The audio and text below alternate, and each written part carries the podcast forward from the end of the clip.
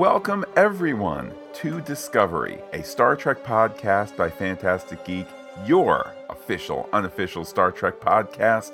My name is Matt, and joining me, as always, is Pete. Hello, Pete. Hello, Matt. Hello, everybody.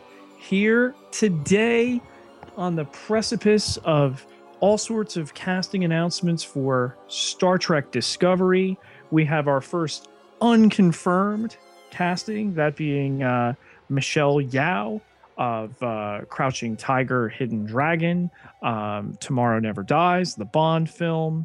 Uh, she's been coy when asked about it uh, in the media. She says C B S will make its own announcement in its own time, but admits she's a big fan. So take with that what you will, fans and Matt. Indeed, exciting times. But uh, Pete, our focus today a bit towards the past. Uh, we are going to be providing for you, dear listeners, a commentary track for the classic Star Trek episode Arena, that from season one, episode nineteen. Thought it would be a different way to uh, different way to talk Trek today, uh, and of course we will uh, sprinkle in trivia and indeed, Pete, a uh, a personal visit that one of us had to uh, to Cestus three, uh, all in good time. Absolutely. The alternate title, of course, for this episode, For Who the Gorn's Gorn. Ah, well done, Pete. So uh, we are going to be watching this uh, over Netflix. So that is the uh, the remastered version. Uh, I don't believe there have been any uh, any timing changes uh, compared to the uh, the original version.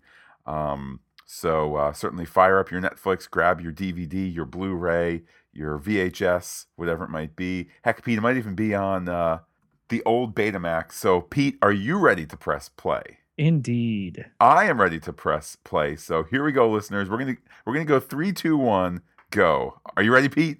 Yep. All right then. Three, two, one, go. And Pete, by the way, immediately we are seeing a uh, one of those remastered shots there. The planet looking a little bit more planetary. Uh, Gorn green, if you will. By the way, this whole conversation here, I feel like there's a whole other conversation going on. Rank has its privileges. Wink, wink. The the Commodore's personal chef. I feel like I feel like Pete. It's one of those times where there's a dirty story going on in public, but you're using coded language and being like, "Oh man, Pete, that that was a real merry-go-round." Meanwhile, you know, wink, wink, nudge, nudge. I just love the inclusion of McCoy in any of these away missions. You know, you, you get Kirk, you get Spock, but when McCoy's around and the the trio is uh, is united, it's always special. I can't help but notice in this uh, transporter room scene, by the way, and it's something that we've discussed in some of the other classic Trek episodes. In in these remastered episodes, the the face makeup on on Spock to kind of uh, yellow his face a bit, it's more prominent than um, than I had recalled on D V D, than I had recalled on, you know, T V airings and that sort of thing. Um, so it's always interesting how these remastered episodes have a new uh, new little things that they can reveal. I was just picking how much uh, makeup is on uh, DeForest Kelley's eyes there. But no sooner do we beam down, Matt, what's gone on? Cestus three has been destroyed as we head to uh, as we head to uh, the credits there.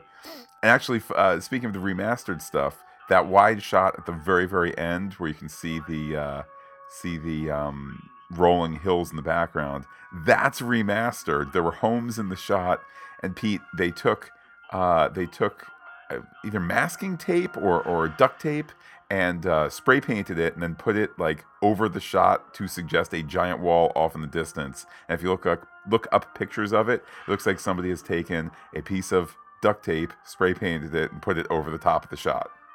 Either way, it's effective.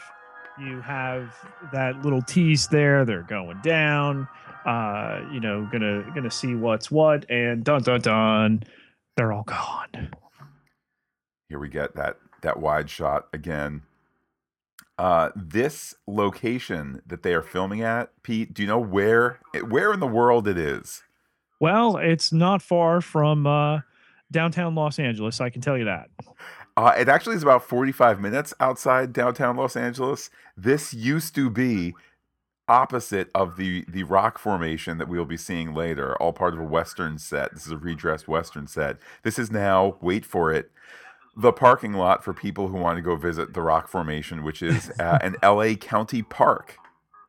Well, you know what? It's also Cestus three, and uh, I don't uh, not buy, if you pardon the double negative, uh, the illusion for one moment, Matt. I am on Cestus three. I am clearly in the middle of what was an annihilation, a sneak attack, and uh, this is now a uh, a mission of mercy. Yeah, it, because of the expanse of the set. Uh, albeit, you know, it's dressed up with, you know, we have smoke in the background, we have rubble, which is not the most difficult thing to to, to create. But because that's all on top of this existing set, uh, it really kind of sells the expanse of it, even though it's just, it's a it's a Western outpost set with sci-fi, you know, sci-fi, sci-fi lipstick over it, if you will. Now, Matt, uh, Spock just said he is detecting uh, cold-blooded non-human creatures, and I I want to I want to set uh, some of society straight here, Matt. The the rub after seven hundred plus hours of Star Trek is that they slap a forehead or ears on somebody, and bam, they're an alien, which is inaccurate on two fronts. One, when they do that, if they do that, uh, it's for variety. And two, uh, the monster we're about to see here, the Gorn, while uh, cheesy perhaps for our time, although I would argue not, uh, is still a way of holding up a mirror to humanity uh, via another creature.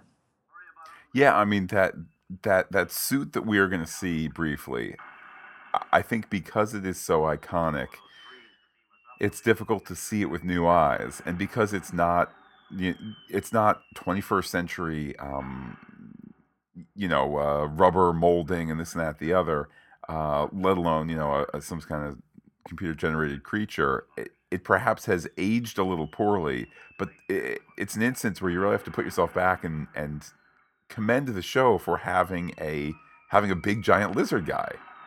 And it's not very often within a original uh, series episode where we're getting full-on pyrotechnics in the camera, Matt. Well, and uh, one of these pyrotechnics, I don't know if it if it is part of the final edit or not, uh, it was detonated too close to Shatner and Nimoy, and uh, they both had uh, hearing loss in separate ears, uh, in, in Nimoy's case for the rest of his life, uh, wow. and uh, Shatner to this day. That is pretty special. uh, that uh, they survived that, and it couldn't have. It, it could have obviously have been worse, but uh, now we're looking at those those red rocks there. Spock's pointing out across, hey, across that parking lot over there, about one hundred yards in that direction. it it would become a parking lot, Pete. Right now, I think it's just the the mesa across from whatever this was originally built to be. Uh, uh, Oh, we Pete, oh. I have to interrupt. We got the flip. We got the flip from Shatner and the crab walk. Listen, you know, it's all going to be good later when we get the two-handed uh, fist punch. Again, it's like there's so much about this episode which is which is iconic beyond iconic that that it, it remains a little difficult to see with fresh eyes, but it's it's it certainly is one of the great classics. It's amazing that here sequentially nineteen episodes in, and then there are varying degrees by which uh, it is considered, how far it is considered into the series, but they have very easily fallen into this pattern of, you know, Kirk and Spock and Bones, the, the red shirt getting, uh, getting vaporized there before, Um, you know, Kirk with the over-the-top theatrics that would remain mainstays throughout the uh, the run of the original series. Yeah, it's incredible to think that they produced twenty-nine episodes for the first season. Uh, now it's thirty uh, for for home viewing with the uh, with the inclusion of the cage. Um, but I mean, twenty-nine episodes. I mean, it literally is a case that we would count ourselves lucky with some of these great shows, Star Trek Discovery including, uh, to get thirteen episodes a season. So on the one hand, there's the there's the, the well-worn and familiar tale of uh, Star Trek canceled after three seasons, which is all true, particularly true of its time. But you look back now and you go, hey, seventy-nine episodes. That's an awesome run. It is. It's something that so many shows today, and, and granted it's a different landscape, but they would still count themselves lucky to have. Um, you know, but you, you look at the, the pyrotechnics, and Matt, I mean, Discovery hasn't aired yet and we've already got pyrotechnics. That is true. As, uh, as we see Leonard Nimoy getting lose part of his hearing, the poor man. Well, it, it was one explosion that affected both of them simultaneously. And here they've they've they've got the blue uh, mortar shells here. Uh, Spock having just tossed his tricorder as a a makeshift explosive. Well, no, so, it's it's that they've locked onto it. So right. Techity tech feedback, techity tech. I love the design too of this grenade launcher. There's just something that's so. so efficient about it. Probably poster part, tube. Well, yeah. Well, I mean, that's just it. You can also kind of see the parts there. You know, the poster tube. It's get whatever round sphere. Um, but uh, we need a bunch of. Uh, we need half a dozen nondescript, uh, otherworldly looking spheres. I need you to go to uh, every uh, billiard supply uh place in Los Angeles, which is three, and I want you to buy them out of Carolina Blue uh pool balls. Go. The sound right. effect. Oh yeah. Which you know, and, and you consider a time where obviously predating Star Wars and the tremendous work that Ben Burt has done there for sound design. That's an a- iconic sound that we just heard, though not as iconic as, you know, flipping over a tricorder or a phaser or beaming up or something like that. Well, you figure all these sounds are are analog, you know, they were all created from from real things, um and then you add to it my own personal relationship with these sound effects, which particularly particularly that torpedo sound, because they go from Star Trek, you know, classic Trek, to the animated series done by Filmation, and then Filmation hangs on to a lot of those effects. So I'm a kid growing up mid-eighties watching He-Man, and that torpedo sound yes. was used so heavily in He-Man, yes. usually for like, if it was, you know, things like, um, you know, He-Man's, he- He-Man striking the sword against the mountain to, to, to lop the top off a mountain or something like that. It was that sound effect. So, how disappointed were you when you went to your first hospital and they did not have the the readouts um, over the bed there, like in the Enterprise uh, sick bay? Uh, and I mean, that's another that's another iconic design that is so it's so clean and so efficient. Um, it's something that in the earlier episodes I think they call a little bit more attention to, or they they have the guy behind the wall, you know, with the lights or with the, the, the different um, designs going up and down. But I, it's such a clean way to communicate to the audience this somebody's status, you know, and then you have the, the bump, bump, bump, that, bump, yeah, bump. The only thing more disappointing than seeing that uh, hospitals or moreover military uh, sick bays were not like that of the U S S Enterprise was when I went to my first uh, gym and realized they did not have the upward cycle that Kirk would use whenever he took a physical uh, to push in the blocks there. That's still a million dollar idea that's out there. Some Trekkies got to make a, a, a Trek themed or sci-fi themed um uh you know gym uh workout facility. There's there's got to be a market, man. absolutely absolutely and uh of course, moving now into uh some, some exposition of Kirk upset as to the uh, the nature of this attack here. And uh, I think there's a little evidence in the evidence from this scene, rather, that this core idea of Star Trek that I think gets forgotten as the years go on, that that the the concept of classic Trek really was um, to be an anthology show with recurring characters each week. Um, of course, you see a little bit of that when you have kind of magic guy one week versus submarine movie in space the next week. Um, but here, there, there's a closeness between the two characters that this scene is not showing, uh, probably in part because the story simply demands that. And again, I find it that here, by the, the numbering, how it's presented on Netflix, nineteen episodes in, that there's already this kinship, this simpatico, you know, Kirk with the bravado, uh, Spock with the logic, Bones really the bridge between the two. And it it's just so free and easy. Well, and you mentioned... You mentioned that uh, that order on Netflix. I know that the officially across the board, they have uh, ordered the episodes in order of air date, which to me, I that's a decision I disagree with. I think it should be in production order, in part because you do see the characters settling them, settling into themselves in the production order, which is how it was released on on uh, D V D. Um, Also, you know, minor things like costume changes between the second pilot and the rest mm-hmm. of the series and all that. Uh, you know, it's a little... To me, it was a weird decision. Uh, part of me has to wonder if it was also like, you know, Pete, the old, the old hero and villain of Star Trek, gets back to the studio. Hey, everybody already has it in uh, production order or has the D V Ds. What, what's going to get them to buy the the, the remastered Blu-rays? we'll, we'll do it original air date. Experience Star Trek like it was always meant to, with new effects like it wasn't meant to, even though I think the remaster is a great idea. It's just, yeah, I'm not a fan of that. I truly can't remember. At, at the time when uh, Matt and I first met, I was finishing up what I call my Trek mitzvah, uh, watching every single Star Trek episode end to end.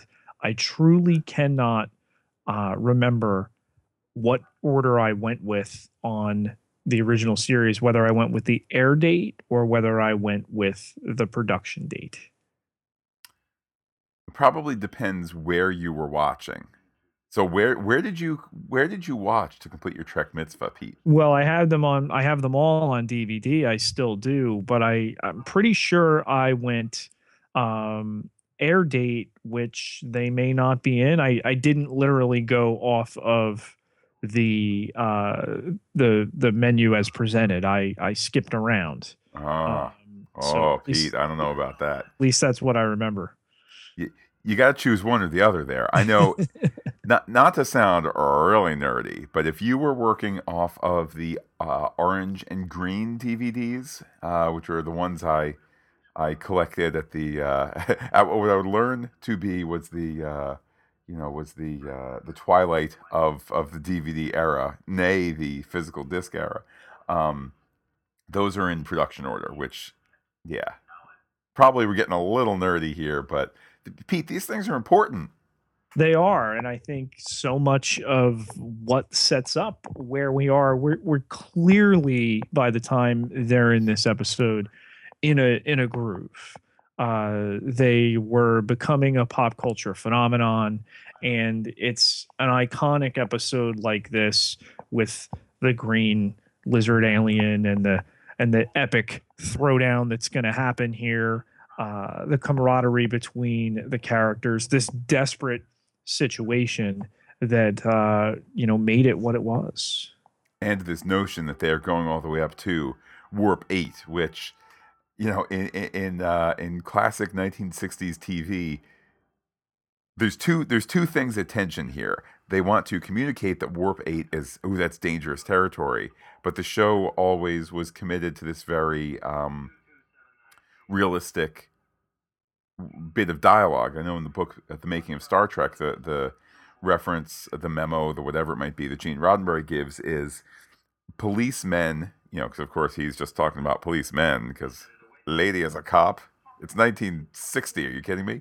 Um, but the policemen don't sit and go, hey, Pete, I'm going to take out my Colt issue service revolver and load it with my five bullets or six or whatever, six bullets.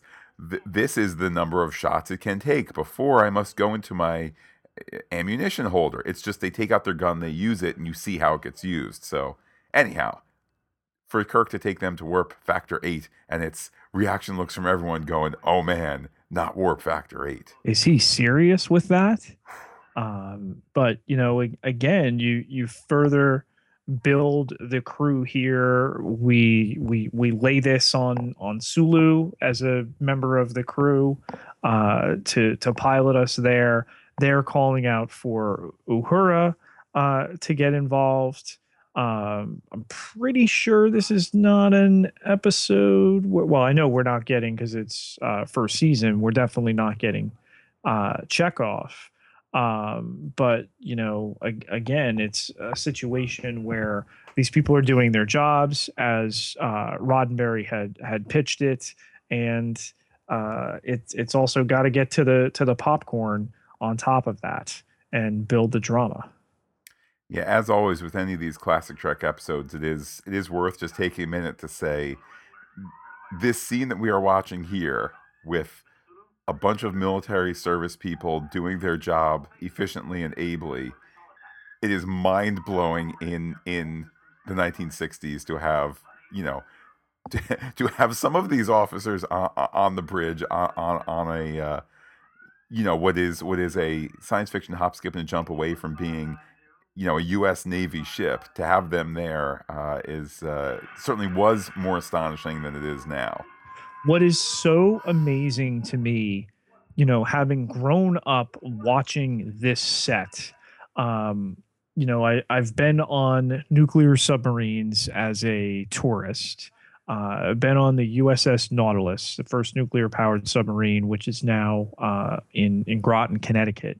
And Matt, they really got it right as far as dimensions, as far as just the blockiness of um, the the architecture and things like that, and then pushed it forward. Um, but but even some of the colors are there, not the brighter ones, of course, but you know, it it, it really does feel with the with the dedication plaques and and the lights and and things like this, like it is a vessel. Um, you know, granted, we're we're talking a, a Starfleet that is primarily based in exploration, but it, it feels like a military uh, style uh, craft. Well, and you know, that's all the more credit to the series, and and it's something that I regret the subsequent series moved away from. Uh, I mean, there's certainly there are, there's less use of primary colors on the Star Trek: The Next Generation bridge, but it's so kind of well lit, and it's got all these blinkies, and it's got all these interesting things to it. And and I think that as the that production of Star Trek on television continued, I think that they got a little bored with T V as usual and wanted to make it more military. I think slowly forgetting that it needs to pop on T V, and there's a reason that everything that we're seeing here, even this cheap, you know, some of these characters right now are just being lit by a guy controlling a light. It's visually interesting, and it's bouncing off the reds, the grays, the the the blinky lights in the background, the orange of the the Enterprise uh, schematic by the turbolift. All of this is is, is color and, and and contour that is catch, eye-catching. Um, and hopefully, to to circle it back to the past, Pete, and the future, hopefully the Discovery on Star Trek Discovery is going for this kind of retro look. Must have been so awesome to watch these air for the first time week to week, literally not knowing what to expect. Um, and just the phenomenon, again, that it became so quickly uh, from, you know, what, what seemed like an idea that wouldn't catch to something that was on the cover of T V Guide within months, to, you know, Spock becoming a uh, a heartthrob even. But um, you you, I remember from my youth, you know, you you rarely, at least in my experience, you rarely ever caught one of these from the start. You were flipping the channels and you found one on, and you know, you you knew snips and and and snippets of it. And uh, I I remember watching this, and you know, the the disembodied voice and the flashing, like what's on the other side? Is this the one? We gonna see that big basketball uh, sized head guy? Is he in this one? You know, what is it? Just trying to figure out the the the wonder and the anticipation. And then he's gone. And then the the rather rough jump cut uh, there, you know, d- done just about yeah, as perfectly as you could do. And then boom. I mean, to then go to uh, go to the, the close up there in the Gorn. Pete, I must. I know I've seen these episodes remastered. It must simply be remastered. The the, the eyelids there on the Gorn blinking. That's got to be new, because that would that just blew me away. I don't know. And here we get this sweeping, you know, shot coming camera behind the Enterprise and, and back down to the planet, and uh, a modest alien who covers up his bits with a little toga thing. Well, Pete, if there's something that if there's something that we we as a as a society need to make sure of, it's that in these cold-blooded, non-mammalian uh, creatures, that they're they're bits which I don't. I don't think you could see most reptile bits, but darn it, this way we're not. We're not confused at all. So we are approximately halfway through this episode. He is facing down the Gorn here. He's just given his uh, his log, and now they are pulling makeshift clubs off of uh, trees. Matt, and uh, welcome to nineteen sixty-eight, man. Some of these like like. So dated. the the swing over the top. Oh, he just hit him with the with the two hand, and then the Kirk chop. Look at this. There needs to be a wrestling league that only uses James T. Kirk uh, moves, or a wrestler who competes essentially as James T. Kirk. It certainly is. It's an interesting stunt decision. I understand the guy probably can't see. Uh, I believe the anecdote is when they would break for lunch each day, the stunt guy in there would, would take off the boot, you know, the, the foot boot, and sweat would just pour. He would turn the boot over and sweat would just pour out. That what said, was ca- the advertisement for a couple years ago where Shatner uh, was sitting on the couch with the Gorn, uh, and they were they were fighting over something. Maybe it was the the remote control. I can't remember. I think it was for a uh, it was a, a twenty thirteen video game entitled, Pete, Star Trek. There you go. Um, uh, uh, just threw the boulder at him there. Something that probably would have worked better if the uh, suit had better eyes, be more in character for him to throw it. But now he's going to pick up a big old fake rock. He ain't playing around. Yeah, I mean, despite some of the cheesier decisions, like you couldn't have your stunt guy kind of walk with a purpose towards Kirk. I understand the slow the slow punches. Um, that was also very clearly a different rock than was on the ground that he threw. Hey, Pete, back then they used to call it script girl. Now it's called continuity person. Uh, I guess they they weren't weren't weren't doing the best that day. But again, here's the flip side, Pete. This is the first season of Star Trek. You probably know the answer to this. Why is Spock not red? Because there were great concerns. Uh, the uh, ears already made him look entirely too satanic. And there was a whole bunch of the T V viewing audience that did not have color T Vs.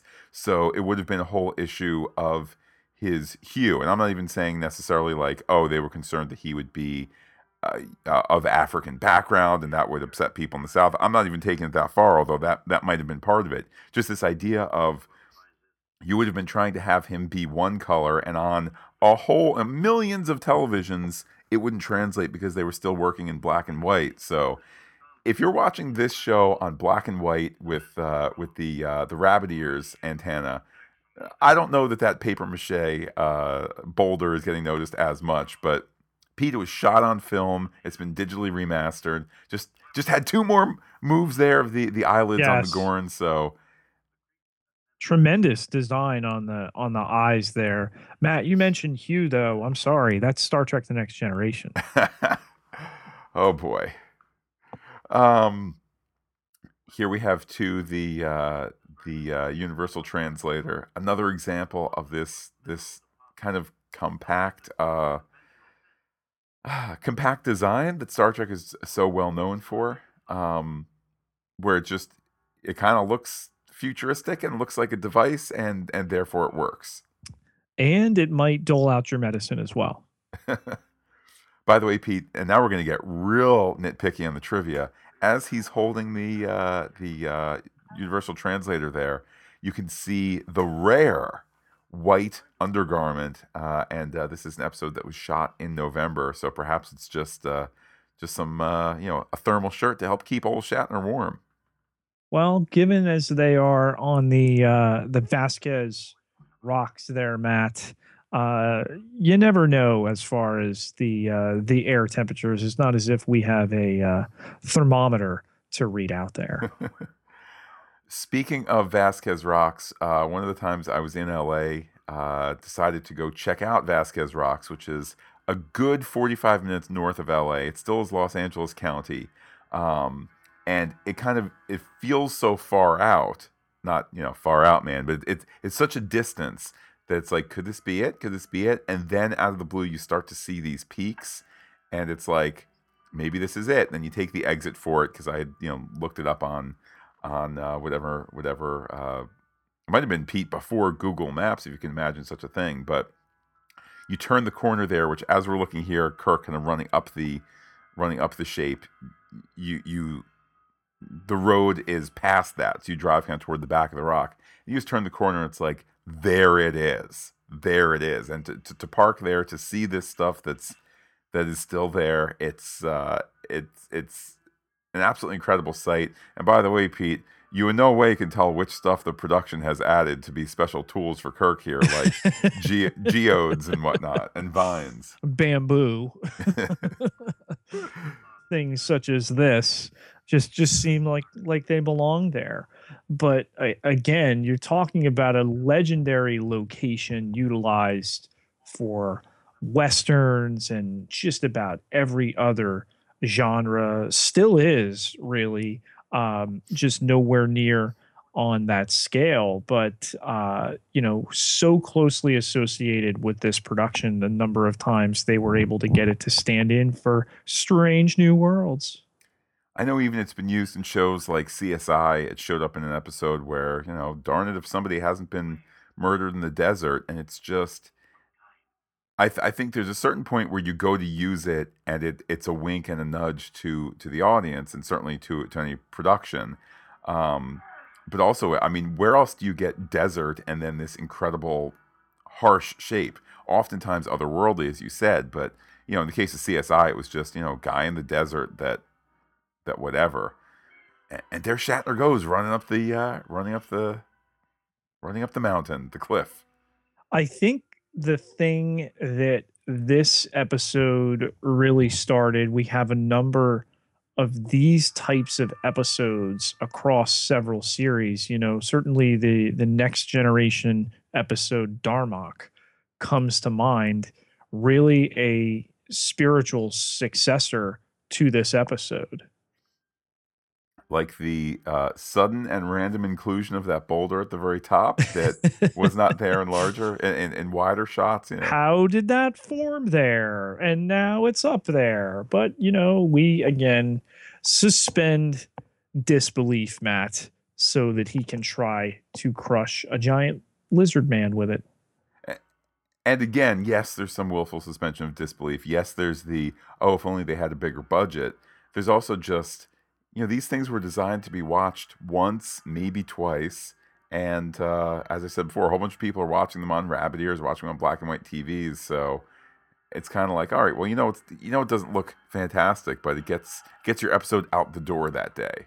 Well, I don't know how your viewing habits with uh, the original series went, but uh, I know that we were both watching them over W P I X out of New York, Channel eleven. Oh, yeah. And what we saw when these aired, usually on a Saturday afternoon, uh, if it was uh, warm enough outside, and, and even if it wasn't, we were outside, and it was monkey see, monkey do, man. And I can't tell you the number of times we tried to roll boulders onto, uh, you know, my brothers or another unsuspecting child and possibly commit murder uh, to, to blame Star Trek. But wait, he was the Gorn and I was Kirk that time. Of course, here the Gorn, uh, not dead. Pete just takes the slightest movement of his shoulder to move that paper mache. I mean, that boulder there. um, Well, look, it's clearly heavy, Matt. It just went down the hill under its own weight. We've got the the vine trap here. Uh, Kirk's not paying. Oh, he wasn't paying attention, man. Look at all those paper mache rocks come crashing down there, and that those two actual real rocks. That's that's where you say, "All right, Bill, we need you to sell this. We need you to make this look good." And I would even argue this particular shot here of the Gorn coming into frame, out of focus in the distance. I mean, that's not an elegant shot, but that sells it, man, because it's like it you're is. on Kirk, you're on Kirk, and all of a sudden he's getting close. Think of, okay, you know, we're in the, the latter part of the sixties. We we fade to, to black there to go to the act break, but we're latter part of the sixties. You know, we've had the the the swamp monster three D movies where the thing slowly, you know, stalks you. Okay, well, let's do it in outer space here, and and let's have them square off uh, on a on a planet, and uh, give them some uh, devices and technology and everything like that. It's completely believable. And previously, we're talking on a on a um, a film budget, and now we're doing it on T V. And I mean, you mentioned the budget issue there. The fact that they've come up with a story that is um, that is an elegant way to use, I don't know if it was an L A County park at this point, but to use a fairly accessible alien-looking location that's outdoors. Again, all this outdoor stuff is being shot at the same place, whether it's the Rock or the the, the Rancho that's on the other side that was uh, Cestus three. Um So you're kind of getting your bang for the buck in that, all right, you need Shatner, you need a stunt guy, you need a, a, a the other stunt guy in the Gorn suit, and you need your your film crew, and you can kind of go out there and make it happen. And Pete, this is an episode that was given an extra day to film. They they planned seven days when normally it was six. They got this done in seven in uh, in six days, and you can see why. Clearly, there's. Uh... The space to roam, um, you know, they they brought what they needed, and you know they they got it done. I think it's something they overplanned today in T V, obviously with uh, you know network schedules being what they are and sweeps and everything like that. And it often becomes so much more complicated than it needs to be, and that they did it in less time, uh, completely. Understandable given what they were doing and a, a can-do attitude. I mean, again, those twenty-nine, those thirty first season episodes, that, you know, those days are gone, man. That's never happening again. I mean, we had we had the the Charlie Sheen show that, what, he shot like one hundred straight episodes or like eighty straight episodes at one point on on F X, and right, right, you know. It got very little attention because they knew obviously his volatility and, and everything else going on there. But they were like, all right, we're we're gonna do this. We're gonna crank out scripts. We're gonna crank out shows, and and there you go. We're we're never gonna see something like this um, again. I think you are right, and and in watching uh, kind of even. Very contemporary shows like, uh, like say Westworld, where oh, there's all these twists and turns and mysteries.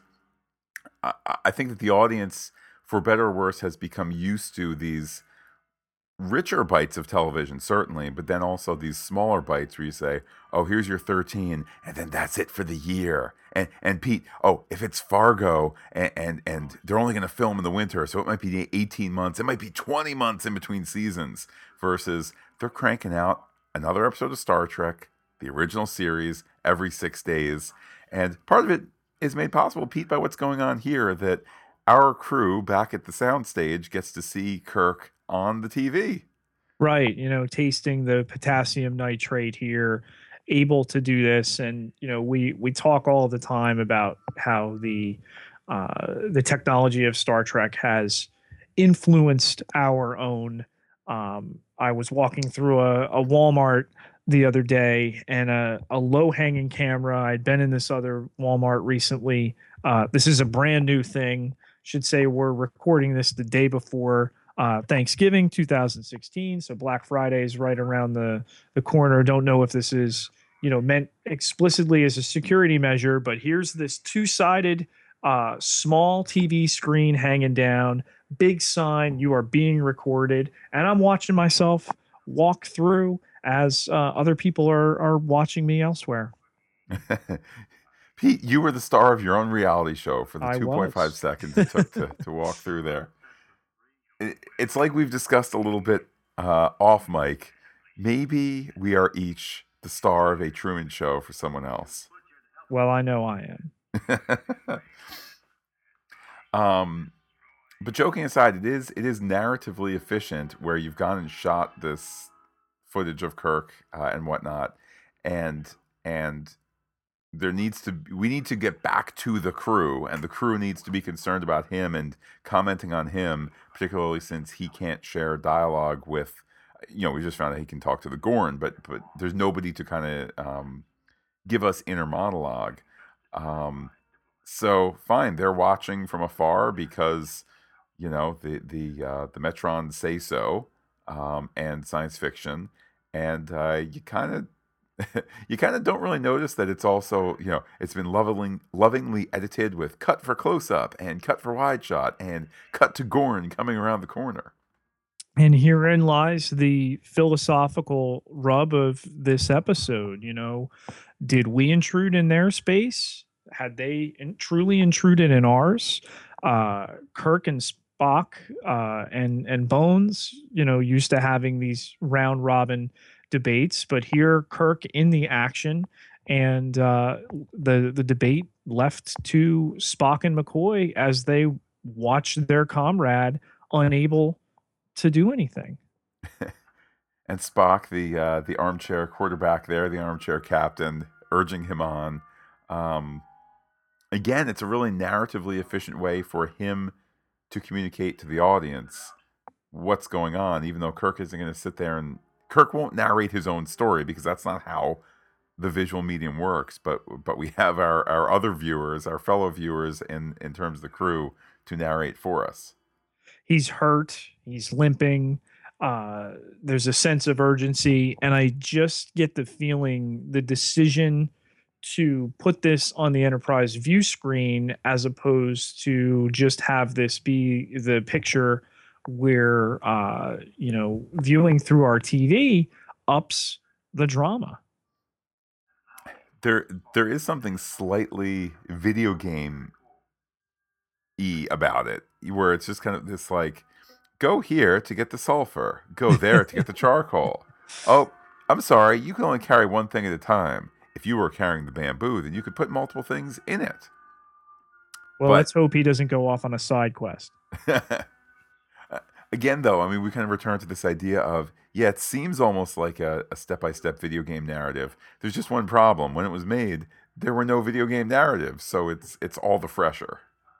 Really helping to influence that type of storytelling as well. You referenced Westworld before, the idea of Uh, loops and, and where we are with science fiction right now in terms of uh, robots and storytelling and everything there. But, you know, here's here's the other, here's the alien, here's the thing outside of us that's different than us, uh, thrust into conflict. Boy, I wonder if that is a metaphor we'll ever take off, Matt. Well, certainly, I, I think part of the reason we chose this episode, it's not just a good old classic episode, but It's it's uh, it's a little bit of a down-home reminder that uh, at least amongst us uh, us uh, mammalian uh, creatures of the galaxy, you know, that there can be a certain sort of uh, uh, of fellowship and uh, and and whatnot. I mean, I don't know. I guess you could take the metaphor the other way. You know, find the Gorn in your life and destroy them. Um, probably is not the Star Trek message, but just I don't know. There's a certain the Gorn here is an analog for such an other that that cannot be um, cannot be reasoned with. That that that must be dealt with.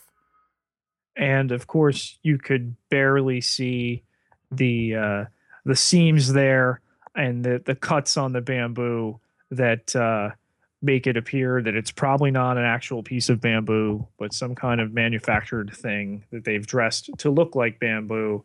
But he's wrapped the cords around it. He's he's putting everything in it, and he's preparing to defend himself against this lizard man. It's, it must be an interesting acting challenge for the assembled bridge crew where your job is to pretend to see things off screen and react to it with increasing amounts of alarm. Um, there's a certain degree where you, as the director, you say to them, you know, you guys are actually uh, carrying the story here, because if people aren't quite sure what Kirk is doing, Uh, it's going to be up to uh, McCoy and Spock and Uhura and, and Scotty. Scotty, who has not said something in quite some time. Um, it's up to them to carry the the message to the audience. How savage are the Gorn's legs, by the way, Matt? The, Pete, they are a muscular species. There's no doubting that. Uh, I suspect that perhaps they had a, a uh, point one two five uh, gravity rating relative to uh, relative to Earth. Um, again, I mean, even these wide shots like this, it's the stuff of nightmares to be caught, to be trying to escape some sort of strange monster creature, to be desperately trying to do something about it, but you can't. I mean, there, re- there really is an aspect here that just, that becomes oh, the nightmare. Right in the face. Indeed. Indeed, Pete, right in the face. He got he got the diamonds all in his face and his body. And there, you know, you, you see him laying. It's it's effective that they have the little diamond chunks and the and the blood squirting on down. And here comes Kirk in with the with the uh, you know the the rock uh, that's been honed down. And uh, Matt, we we come back to humanity. Indeed.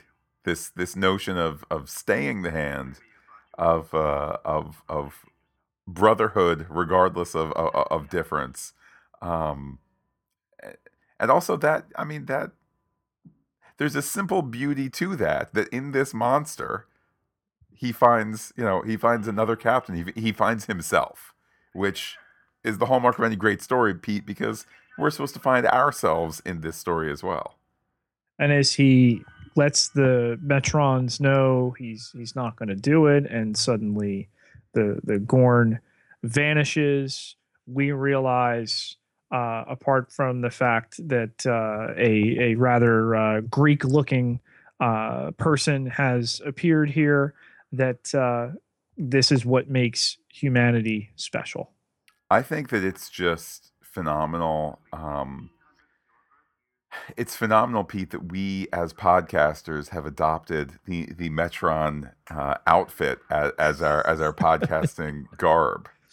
Well, I am particularly a fan of the the blonde ringlets. I really spend a lot of time every day uh, trying to perfect that. I've long been wearing blue eyeshadow, but uh, to to get the the ringlets going. Like uh, Tony, Tony uh, Curtis and Spartacus, you know, that that's an important thing. And uh, equally important, we kind of have we have the life lesson, perhaps perhaps a bit over telegraphed. But Pete, here we are, all these years after the episode aired. If it's over telegraphed, maybe it's because it's a lesson we still need to hear. Kirk has won because he has showed a a, a civilized sense of. Uh, of uh, propriety and, and maturity. Here the Metron saying, you know, maybe in a thousand years or so they can they can reach an agreement that that that, uh, that we as humans uh, are still half savage, but there still is hope, Pete. And if that's not a uh, if that's not an appropriate message, I don't know what is. Yeah, and and timely, perhaps, Matt. But boom, back on the bridge there. Of course, everybody's got to come around from their consoles because they're not quite sure. It's really Captain Kirk reappearing there. How did he do that without the transporter? Um, you know, or Uhura is always the quickest to smile on the bridge. It's something I think that endears her even more as a character in our hearts. Uh, but, you know, as, as we wrap up here this episode, uh, Sulu talking about the constellations and everything else like that, not quite where it should be. Pete, five hundred parsecs. Did the Enterprise just do the Kessel Run in five hundred parsecs? Uh, Matt, we're not going to go into that because clearly we know, one, no Star Trek fan is a fan of Star Wars. I'm, I'm kidding. And uh, we know, of course, that one is a unit of time, not speed. Indeed. Um, nice little moment there uh, uh, a little bit ago where uh, where Bones gives uh, gives Kirk the, uh, the the friendly slap on the uh, on the shoulder to just kind of, you know, to say welcome back, and then, then he quickly exits. Uh, there's a certain pace to this episode. There's the framework and the pace to suggest, you know, oh, quick action adventure, but there, you you can see the, the camaraderie here. You can see the uh, the connections between the actors, and of course, you can also see uh, see that life lesson at the end of, uh, you know, we have little time there to to to, to keep getting more civilized. So as they head out there as at a leisurely warp one, Matt, we head into uh, maybe, maybe the greatest credit sequence in the history of T V. Oh, the closing credits? Yes. Absolutely. Definitely always uh, worth a watch. Uh, by the way, Pete, there was a uh, there was a story credit to uh, to a guy there at the at the end credits. Uh, it turns out that this episode was written Uh, independent of any other story knowledge, but somebody discovered that there was a science fiction story written in the forties called Arena, so they quick bought the rights to it and then proceeded with their episode uh, just about completed as it was at that point. So very rare that you get one, nay, two stills from the episode that you're watching in the closing credits of Star Trek. Always uh, something worth looking for. You get that uh, shot there of the uh, Orion slave girl. Oh, we didn't get Baylock. uh, I like that in the remastered version, they have left the stills looking kind of dirty. You know, it's kind of this, uh, I know with the, with the Sistine Chapel, I believe it is, there's a little patch that they left uh, uncleaned when they did the, the the cleaning efforts about twenty years ago, just to say, look, this is what was. And I like that there's that little hint there of, this is how you used to watch Star Trek. You used to watch Star Trek on an old film copy that had been passed around by different T V stations, and now you're getting it, you know, late eighties on W P I X for the uh, July fourth marathon. There's some grit to it, and it, beyond showing its age, it shows its uh, realism, for want of a better term there, that, you know, these these are beloved, they're passed around, and uh, the print shows that.